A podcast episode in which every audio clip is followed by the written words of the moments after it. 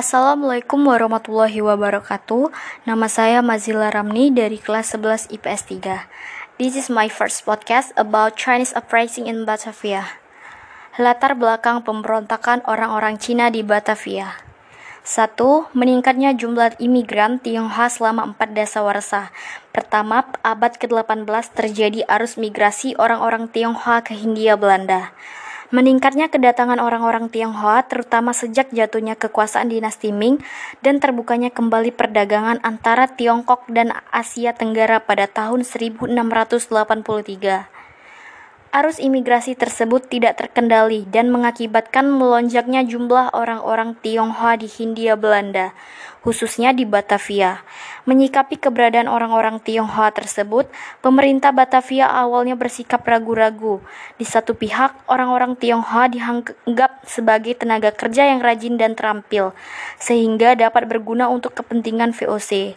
Tetapi, di pihak lain, sebagai pedagang meminjam uang dan pemilik foto, mereka menghisap masyarakat kulit putih Indo-Eropa dan masyarakat pribumi yang lebih miskin. Selain itu, keberadaan orang-orang Cina yang semakin kaya dan kuat di pertengahan abad ke-18 dianggap berbahaya dan mengancam kekuasaan Belanda. Terjadinya peningkatan angka kriminalitas di Batavia juga dituding banyak dikaitkan dengan keberadaan orang-orang Tionghoa yang berimigrasi secara ilegal. Orang-orang Tionghoa yang miskin karena tidak mendapatkan pekerjaan di Batavia kemudian mulai melakukan aksi-aksi kriminalitas dengan menjarah daerah-daerah pedesaan di Batavia. Seiring dengan semakin banyaknya pendatang Tionghoa mengeluarkan peraturan baru, yaitu surat izin tinggal dari para warga Cina itu. Mereka yang tidak memiliki surat tersebut akan dideportasi ke Sri Lanka untuk dipekerjakan di koloni tersebut. Surat izin tersebut harus dimiliki oleh orang Tionghoa yang sudah tinggal di Batavia lebih dari 10 tahun. Sedangkan yang hendak pulang ke Tiongkok dan berniat untuk kembali ke Batavia juga harus mendapatkan lisensi. Orang-orang Tionghoa selalu dapat mengatasi aturan baru dari VOC ini. Mereka mengetahui bahwa gaji para pegawai VOC sangat rendah dan mereka sangat mudah disogok sehingga peraturan ini sering kali dilanggar dan tidak efektif. Peraturan tersebut bertujuan agar dapat mengembalikan keseimbangan sosial ekonomi, sekaligus mengurangi dampak negatif akibat meningkatnya jumlah orang-orang Tionghoa di Batavia. Selain itu, VSC juga melakukan razia dan menangkap terhadap ratusan tokoh Tionghoa yang memenjarakannya di balai kota. Mereka dituduh menyimpan senjata dan hendak melakukan pemberontakan. Akibat dari rahasia ini, banyak orang Tionghoa merasa khawatir dan mulai merasa tidak aman. Orang-orang Cina merasa ruang geraknya dibatasi dan kemudian menyatakan ketidakpuasannya ditambah dengan beredarnya rumor yang menyebutkan bahwa mereka yang dideportasi ke Sri Lanka itu sebenarnya malah ditenggelamkan di tengah laut. Kekhawatiran di kalangan Tionghoa makin meninggi.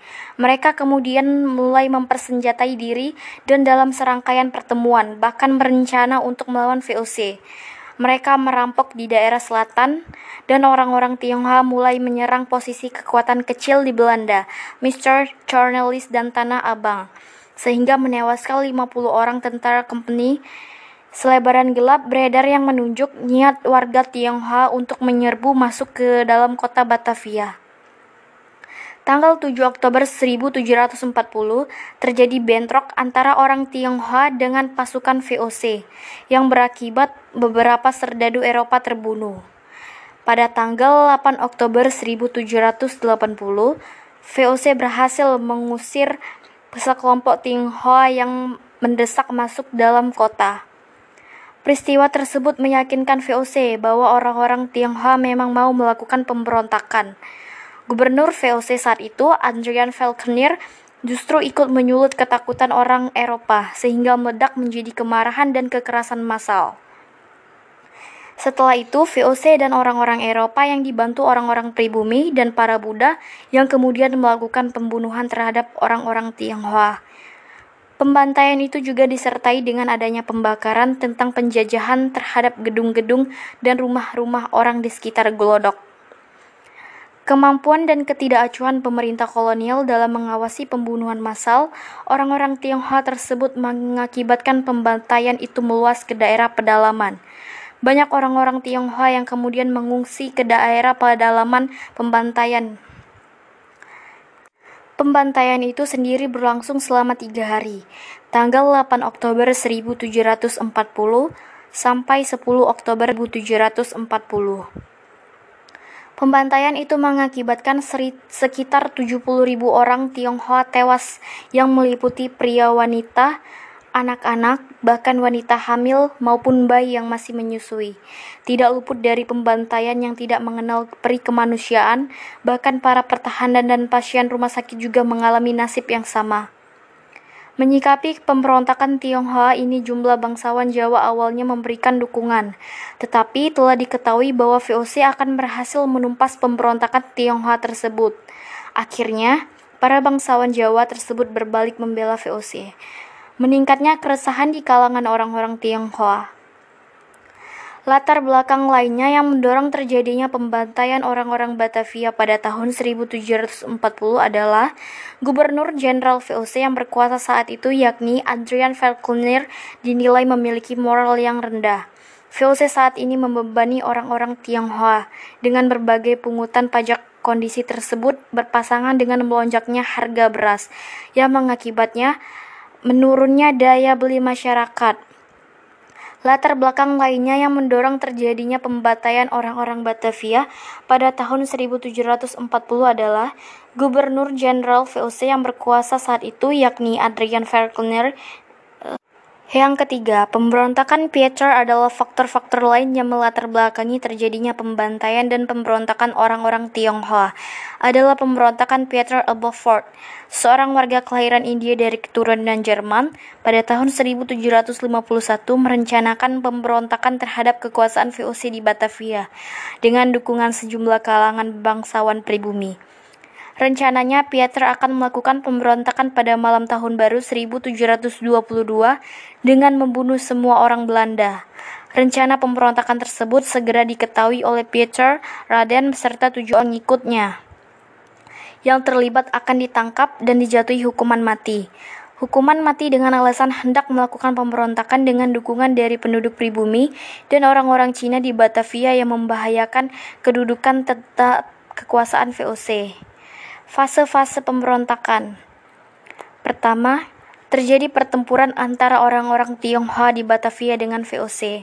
Selanjutnya, terjadi pertempuran di Jawa antara orang-orang Tionghoa dan VOC ketika terjadinya pertempuran di Jawa antara orang-orang Jawa melawan VOC yang dibantu oleh kerajaan Mataram atau Kartusuro.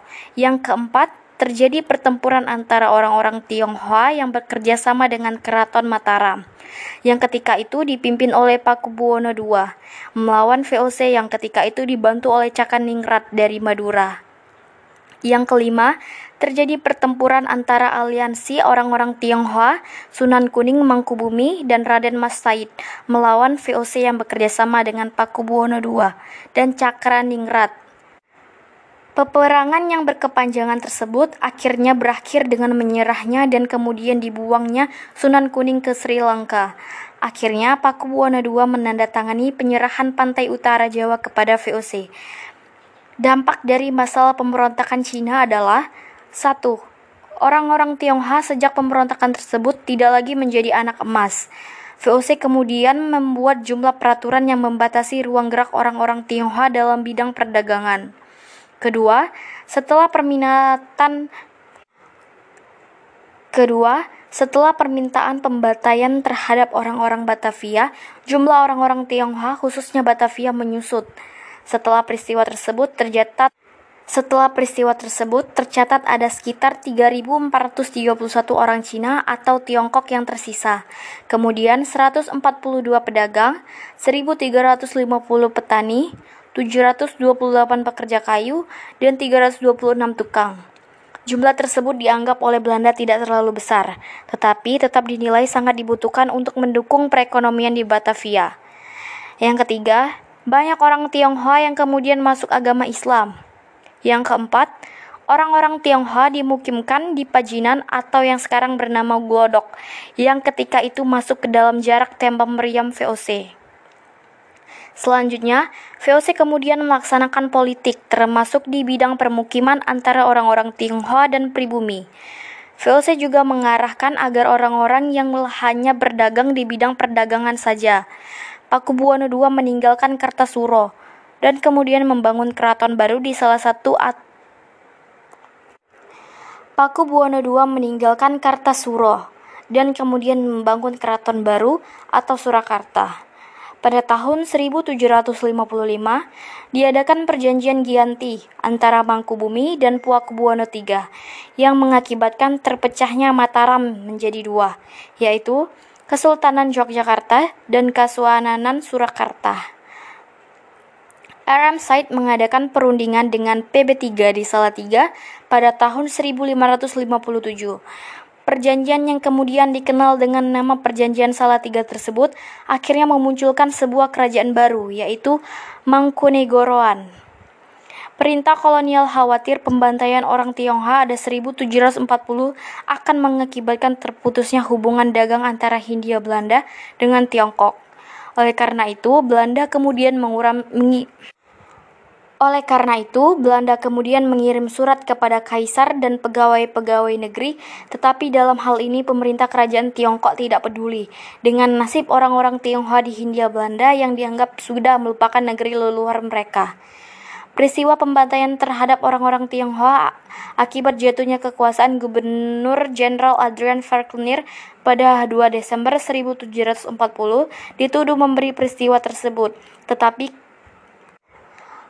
Peristiwa pembantaian terhadap orang-orang Tionghoa akibat jatuhnya kekuasaan Gubernur Jenderal Adrian Falconer pada 2 Desember 1740 dituduh memberi peri kemudian Adrian akhirnya dijebloskan ke dalam penjara sampai akhir hayatnya pada 20 Juni 1751. Sebagai penggantinya, Dewan 17 kemudian mengangkat Baron von Imhoff sebagai gubernur jenderal sekitar 500 orang yang dianggap melakukan pemberontakan di bawah kebalik kota yang kemudian dijatuhi hukuman pancong. Li Hongkang yang merupakan kapitan Cina ditangkap dan dijebloskan ke dalam penjara. Ia dituduh terlibat dalam konspirasi pembantaian orang-orang Tionghoa dan rumah mewah miliknya yang terletak di ruang Melaka sejarah habis sesudah itu kemudian dibuang atau disingkirkan. Kemudian, setelah peristiwa tersebut, untuk sementara hubungan antara Batavia dan Harmoni terputus saat itu. Tidak ada orang Cina yang datang kembali ke Batavia.